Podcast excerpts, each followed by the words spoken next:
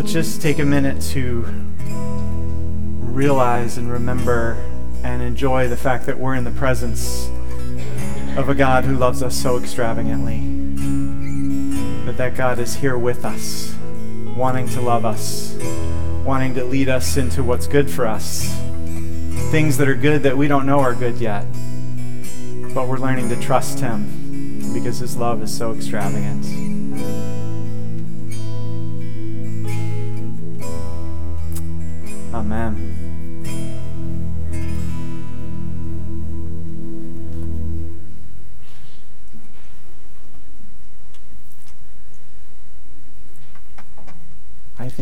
Steal Jess's stand for a while.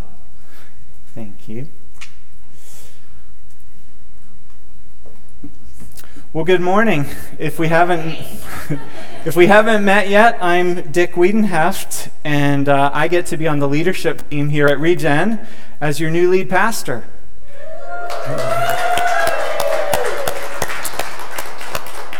I am very excited about that. You can call me Dick, or you can call me Pastor Dick. If you're not comfortable calling me Dick, I'll answer to either one. And Ann and I are so excited to be here with you. It's been a while, right, since uh, we all knew that, that I was coming and actually getting to this point. And in the meantime, we were wrapping up things and saying goodbye to the church that we knew and loved for 15 years in New York. And I know that you were saying goodbye too, and you were grieving Kyle and Steph leaving. And so we've all been preparing for this new chapter. And uh, I'm really excited to be beginning it with you now. I have so much respect for Kyle and Steph and their leadership here and for the oversight team and for the staff and the teaching team and others of you that I've gotten to know or I've seen as I've listened in or I've, as I've watched um, some of the, the sermons and services online. And so I can't wait to see what God has in store for us together in the months and the years ahead. And thank you so much for so many of you who have welcomed us and have helped in so many ways, coming to our house to unload stuff, giving us food, giving us paper goods um, loaning us things. It just really feels like we're being welcomed into family. And so we're so grateful. As we turn to God's Word now, I want to start with a question.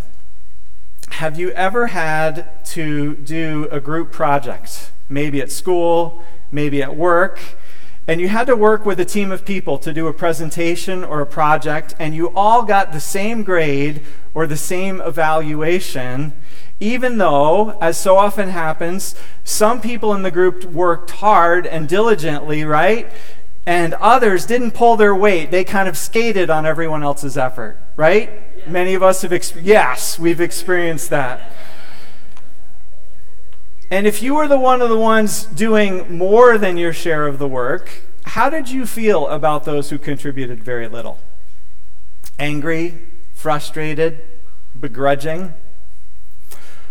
Or, or let's try another scenario. Has it ever bugged you, some of you, that some other Christians who are not that faithful to God, not as faithful as you probably, or not more faithful anyway, yet God seems to bless them more than you? Yeah?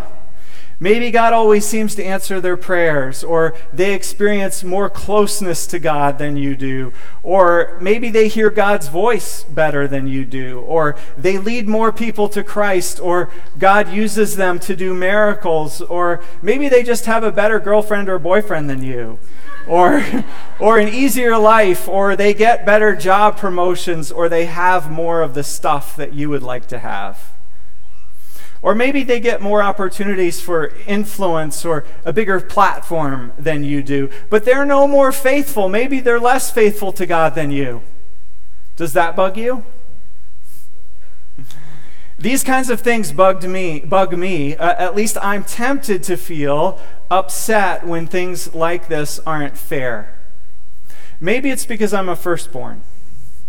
I was raised to be responsible, you know, in a good German family that valued hard work and taking responsibility and pulling your own weight. And, and somewhere, I don't know if it was from my family or from the good conservative, wholesome town I grew up in, but I picked up what you might call little red hen theology. Do you know the children's story? Some of you? The little red hen wants to bake some bread, right? So she asked the other animals in the barnyard to help her, to help her to plant the wheat, and to hoe the wheat, and to pick the wheat, and to thresh it, and to grind it, and to make the bread. But everyone, every time she asks, has excuses about, about why they can't help or won't help. Nobody wants to help. Not I, they say to her every time she asks them. So she winds up doing all the work herself. But then when she bakes the fresh bread and it looks amazing and all the animals can smell it, they all come running, right? They all want some bread.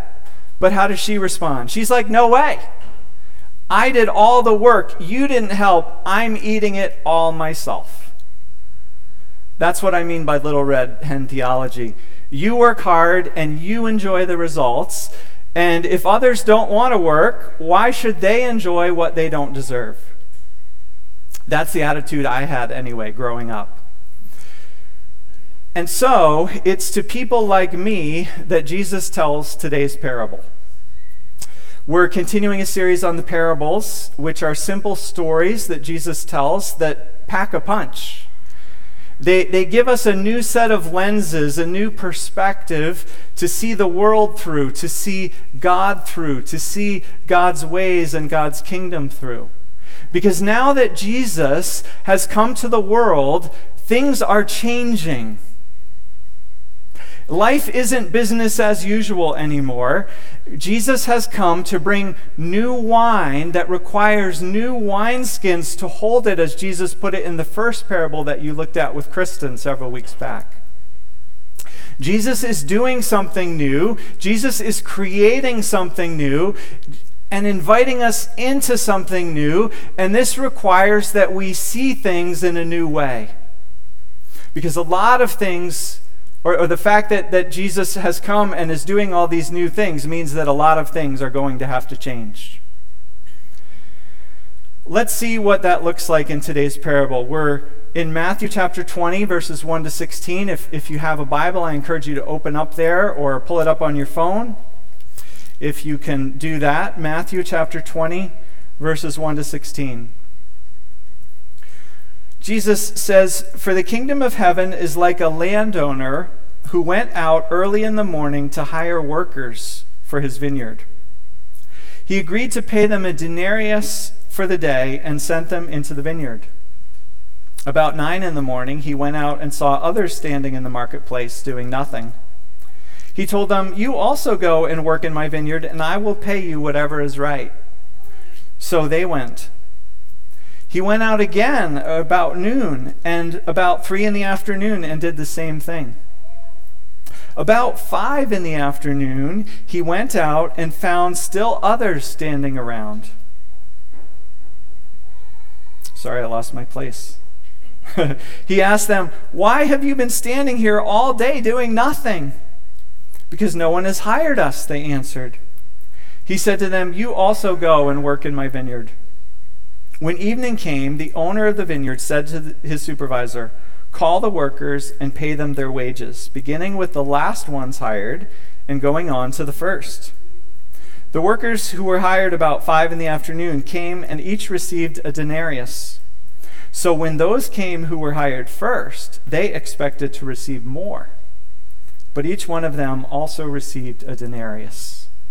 When they received it, they began to grumble against the landowner. These men who were hired last worked only one hour, they said, and you have made them equal to us who have borne the burden of the work in the heat of the day.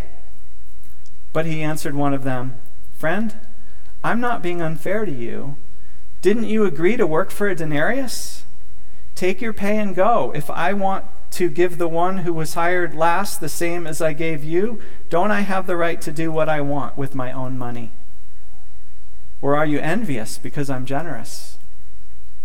So, the last will be first, and the first will be last. I uh, used to live in the town of Ossining, New York, and there was a great coffee shop there called First Village Coffee that I loved to go to. And near that coffee shop is a place that if you go there in the morning, you'll see a lot of men standing around. They're day laborers. They gather there every morning because that's the place that contractors come to pick up extra help for whatever job they have going on. And what always struck me when I, I would see these men was how vulnerable they looked. Many of them didn't speak English. They're, they're trying to work, they're willing to work hard, often outside, often at very physical jobs, but they don't get up in the morning having a set job or knowing if they'll get work that day. And if nobody picks them up, they, they don't work, uh, they don't make any income. And, and what if someone exploited them? What if someone picked them up and took them off to who knows where for some nefarious purpose or subjected them to unsafe working conditions or didn't pay them at the end of the day, etc.? And that's been the lot of day laborers for thousands of years. And it's what today's story is about. A landowner, a businessman, comes to town and recruits some day laborers. Probably it's harvest time at his vineyard. And so at, at um, about 6 a.m., he hires some day laborers. We can piece together um, from some details in the parable, as well as we know uh, what we know about the culture of that time and the practices that it's probably around 6 a.m. And, and the landowner hires them for a day's wage. They're going to work 12 hours, by the way, until 6 p.m. in the blazing Middle Eastern sun for what today maybe would be, it's hard to say exactly, maybe 50 to $100 or maybe less. Well, they agree to this wage. This is what they work for every day if they can get work and they're happy just to have work. So off they go to work in this vineyard. Three hours later, 9 a.m., the owner comes back to town. And there are more workers standing around, so he hires more. He does this again at noon, and he does it at 3 p.m. And each time he hires more laborers. And each time, these other times, he says he'll pay them what's fair, which we expect would be less than a day's wage, right? Because they're not working for the whole day. Now you have to wonder by noon or by 3 p.m., why are these guys still standing around all day not working? Uh, will nobody else hire them? Is it because they're known not to be very reliable workers? Or is it that they really don't want to work? They'd rather stand around and chew the fat with others from the town? Or is it just that they do want to work, but, but no one has offered them work for that day? We, we really don't know. Well, at 5 p.m., the landowner is back one last time, and again he finds some workers, and he asks the question we all want to know the answer to why have you been standing around all day not working? And they, either honestly or maybe as a lame excuse, say, Nobody's hired us. So he says, Regardless, I'll hire you. Go work in my vineyard. That's 5 p.m. They go to work in the vineyard. An hour later, at 6 p.m., it's quitting time. And all the workers knock off work and they line up to receive their pay for the day. And what does the owner give the guys who started just one hour before? He gives them a full day's wage. Wow. The, the guys then who started at 3 p.m. They work three hours. They get the same, a full day's wage. And no doubt they are excited. They're, they're joyful. And there's probably a murmur as all the workers are figuring out what's happening. And now you're the guy at the back of the line, right? You hear the murmur. You hear what's going on. You worked 12 hours. You broke your back all day in the sun picking grapes or whatever he had you doing. You did most of the work, and you hear that the people who showed up an hour ago, three hours ago, got paid a whole day's wage. And you're doing the math, right, in your head? wow, this owner is really paying well today. They worked one hour, three hours, and they got a whole day's pay. I worked 12 hours, uh, maybe 12 times, four times more than them. What am I going to get? This should be a good haul. And, and so you finally get to the front and, and you get your payment. and you get a day's wage just like everybody else.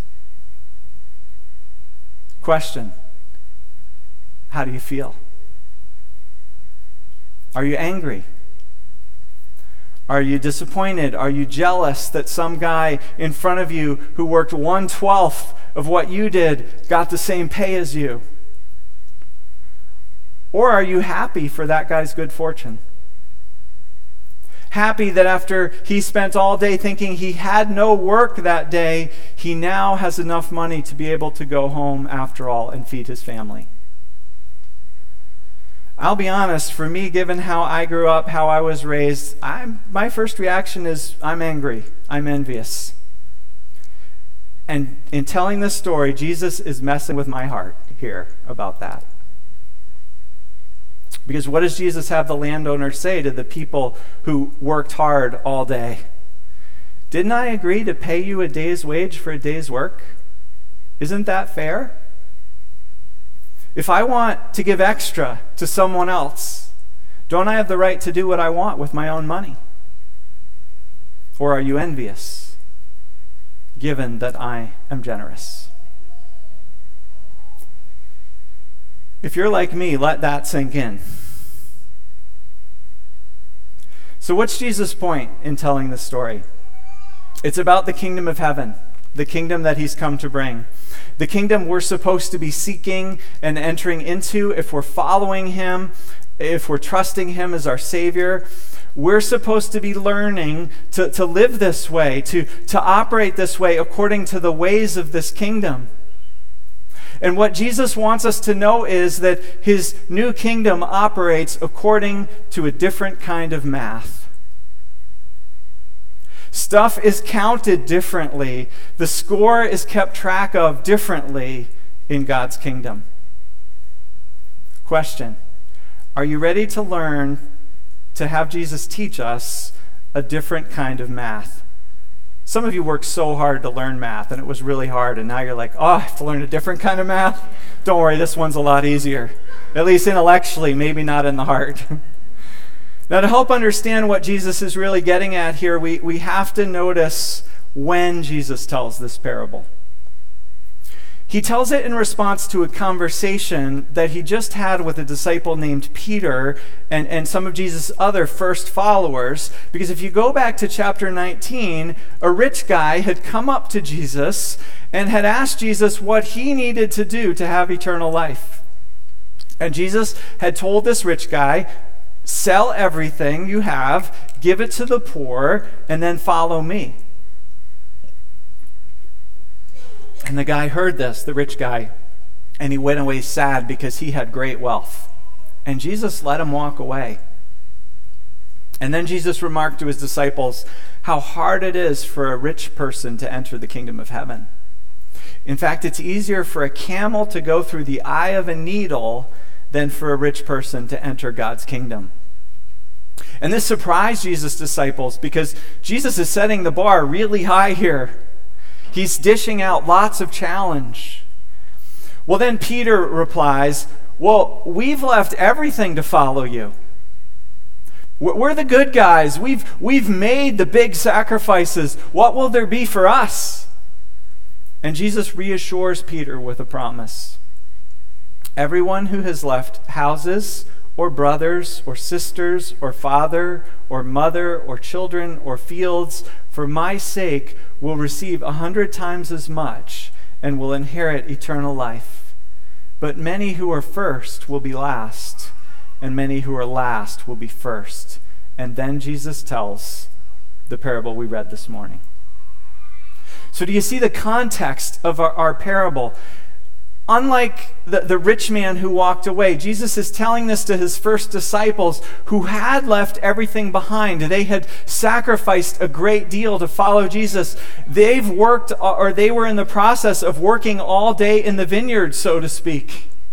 And they're wondering, what are we going to get? What will our reward be for all the big sacrifices we've made for Jesus? And Jesus is like, Don't worry, I've got you covered. God's going to make it worthwhile for you. You'll be rewarded. In fact, you'll receive a hundred times back for whatever you sacrificed for me, and you'll get eternal life to boot. Now, let me ask you does, does this story, this backstory in chapter 19 about Jesus asking the rich man to give up everything and Jesus promising those who have that they'll get far more in return, do you find that story comforting or challenging? Are you like, I find this so challenging because I sort of relate to the rich man. It's hard to, to, to, to give up and to sacrifice what I have for Jesus. I'm tempted to hold on to it, to keep control of my own life and what I have. Or are you a little more like Peter and the other disciples, and you're like, well, I'm not perfect, but, but I've given a lot, truth be told. I've given a lot up for Jesus. I've sacrificed a lot. It's cost me a lot to follow Jesus. And, and, and so it's comforting to know that I'll, I'll get rewarded with a hundred times as much.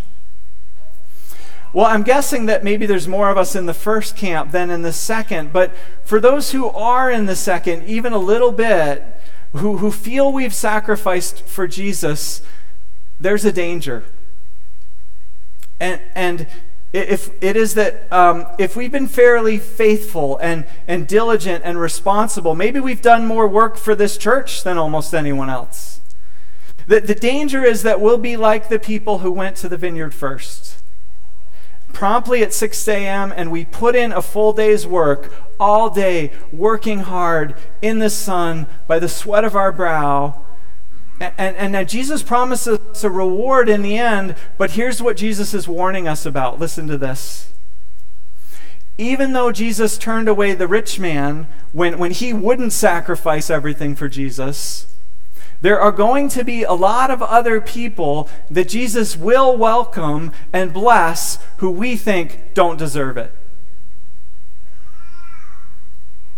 Because God is in the business of being generous to lots of people who deserve it a lot less than we think they do. Maybe they were idle all day, standing around, not doing much. Maybe they just show up to God's kingdom at the 11th hour and put in a measly hour's work. Nevertheless, God may, in God's generosity, treat them just like us who have sacrificed so much. How does that make you feel? Are you happy for them? Or are you envious because they got a much better deal and a much easier arrangement than you did? That's what Jesus is poking at in this parable. In a nutshell, Jesus is saying this God rewards those who sacrifice for him, but he also blesses and welcomes some of those who do not. And we have no business being envious of them because what God does is God's business. And God is good and generous. And if God wants to give people far more than they deserve, that's God's prerogative. And guess what? Jesus says, In God's kingdom, now that I have come, God is frequently going to be giving out to undeserving people heaps of grace, heaps of undeserved blessing. God's frequently going to be having compassion on people, not because they deserve it, but just because God's compassionate.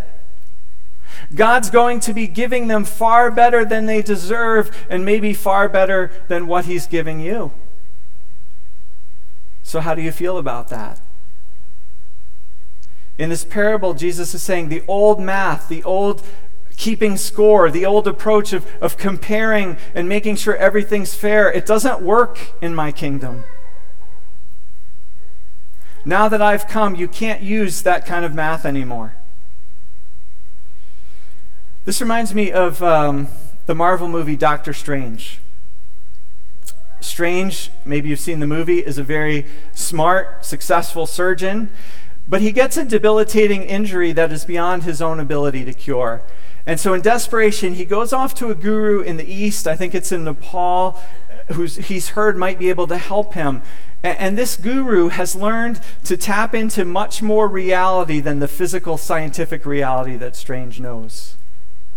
And in typical Marvel fashion, we're not sure if this is the spiritual realm or if it's just some other dimension of the multiverse that's different from ours. But, but in these other realms, there's immense power and there are amazing possibilities. And Strange is trying to understand this with his scientific mind. And the guru is like, You've got to expand your mind. There's so much more than, than you have any idea about. And that's, in a way, what Jesus is trying to help us do in today's parable. He's teaching us about the kingdom of heaven, which is so much more than, than this world that we've known. And, kind of like Dr. Strange had to learn on his journey into other realms, that, that the math we've learned here in this world, it doesn't work in God's kingdom. Why? Because the, the kingdom of God that Jesus came to bring is all about God. A God who is generous, a God who is caring. And God does not give anyone less than He's promised them or less than they deserve, but He reserves the right to give some people far more than they deserve just because God wants to.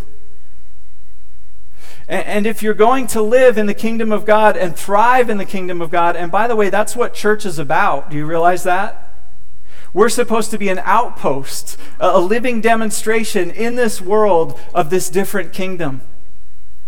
And so, if we're going to reflect this kingdom, if people are going to be able to come here, or as we go out and we meet them and they get to know us out there, if they're going to be able to taste and experience God's kingdom, then we've got to learn and accept that the God we serve and worship is like that generous landowner. Do you realize how generous God is? Uh, let's think about it. Earth is a planet that's amazingly furnished with all the qualities it takes to support human life the atmosphere, oxygen, abundant water soil. Physicians, uh, uh, physicists rather, tell us that all the constants in the universe in which we find ourselves are finely tuned just exactly to be the way we need them to be for us to be here. And as a result, the earth is relatively stable and a relatively safe environment, and it produces abundant vegetation and abundant food, and it's filled with immense beauty from the Grand Canyon down to the most delicate wildflower all created and given by God for us to enjoy. Despite the fact that if you read the Old Testament, we've done nothing as humans but repeatedly rebel and turn our backs on God. And yet, God is like, despite that, I'm going to keep taking care of them. I'm still going to provide for them. I'm still going to bless them with many things to enjoy. Because God is generous. And what's about to happen if you keep reading the story of Matthew that we're in? Well, in verse 17, Jesus is going to tell his disciples that he's about to go up to Jerusalem to be arrested and convicted and tortured and cruelly executed. Why? Because on top of all of his other generosity, God has come down as Jesus to pay the price for humanity's sins, for our failures, for our rebellion, for our ingratitude, so that we can be reconciled to God, so God can bless us even more. So we can continue to enjoy even more of all that God has given us. Because God is generous, wildly generous. Has that truth rocked your world and changed your reality? When we were getting ready to move, Ann and I sold a bunch of stuff that we didn't need anymore on eBay and on Facebook Marketplace. Partly because we didn't want to throw it out, and, partly to try to get a little money for it. And um, so we'd sell a book here or a, a, backpacking stove there. And after shipping and selling fees, we'd make $5 or $10 per item or some more on some of the bigger items. And so altogether, we made several hundred dollars. It was a lot of work, though, and there was a lot of careful math of, of what to price things uh, to make sure we didn't lose money, especially on eBay where we had to pay shipping. But, but then, get this there are some really generous people in our former church, and they took up a collection as a goodbye gift for us, and a few people handed us checks, And, and, guess what? What they gave us blew out of the water the little of, bit of money we had made selling stuff. We had worked so hard selling stuff for a little bit, and then people were just so generous and handed us money. And it's like, why did we even bother selling all that stuff? the little we worked so hard for doesn't even compare to what we got for free as a gift. Do you realize in the kingdom of heaven, it's always that way? Because we serve a God who is so generous. And Jesus desperately wants us to know that God and, and wants to us to know what that God is like. And Jesus is like, so in my kingdom, because of the way God is, your attitude has to change. the math is different now because God is so generous.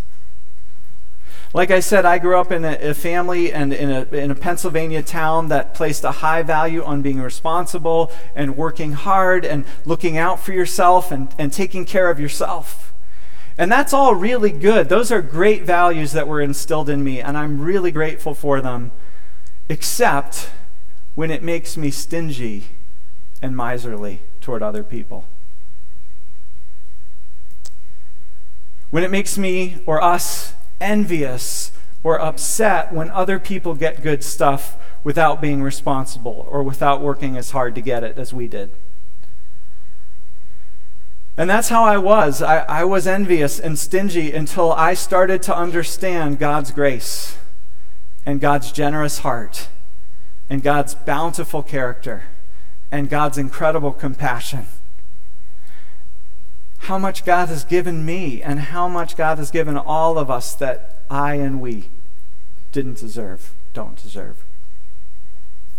And then I, once I understood the gospel, I had to drop the scorekeeping. And I had to unlearn the math that I'd learned and realize that we serve an immensely generous God. And God reserves the right to heap blessing on anyone he wants, whether they deserve it or not. And coming to grips with that, coming to grips with the gospel, it's changed my heart. It's made me more compassionate. It's made me more generous. It's made me happier. Because now seeing someone else get something good doesn't bug me anymore. I can actually be happy for them, which means I'm freer. So, how do we apply this parable? Well, let me ask you is there a situation in your life where you've been doing the old math, you've been keeping score. Maybe you're envious or resentful towards someone. Maybe they're, they're getting far better than they deserve, they're getting better than you. Or maybe, maybe they're not. Maybe they're getting exactly what they deserve, and it feels good. You're secretly happy that they're getting what they deserve. This could have to do with money or it could have to do with recognition at work or at school, someone who gets more recognition than they deserve. Or maybe for you it's about a relationship. Let me just give you a quick example from, um, from marriage. Maybe you're married and you feel like lately you've been giving more than 50%. Um, to make the marriage work, to manage the house or the kids, and you're feeling resentful.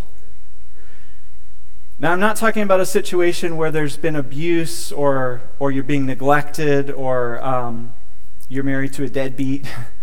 I'm, I'm talking about an otherwise normal marriage, but, but lately you've been doing more of the work and you've been putting in more of the effort, and it's making me feel mad that your spouse is getting all the benefits of the marriage and not pulling their weight. And you've been keeping score. So, whatever your situation, whether you relate to the guys in the vineyard who worked all day in the blazing sun, and, and God goes and is generous to those who did far less. Uh, if, if that's your situation, w- would you be willing to ask God to wash those envious and resentful feelings away in the flood of His abundant generosity and His abundant grace? Grace for you, grace for them. Because Jesus wants us to realize that He's inviting us into a kingdom where the math is different, where God's generous goodness is what has the last word. And if you've been checking out Jesus and, and wondering if you want to give your life and put your trust in Him, this could be the day. You could be like the guy who, at the 11th hour, Jesus says, Come work for me.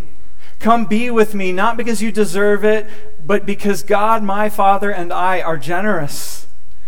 And we'll take you now just as you are and bless you way beyond what you deserve. Let's pray.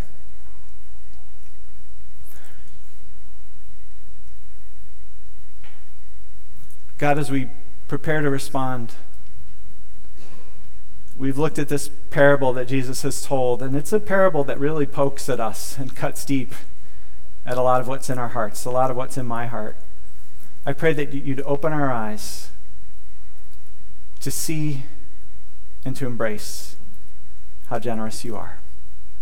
Amen.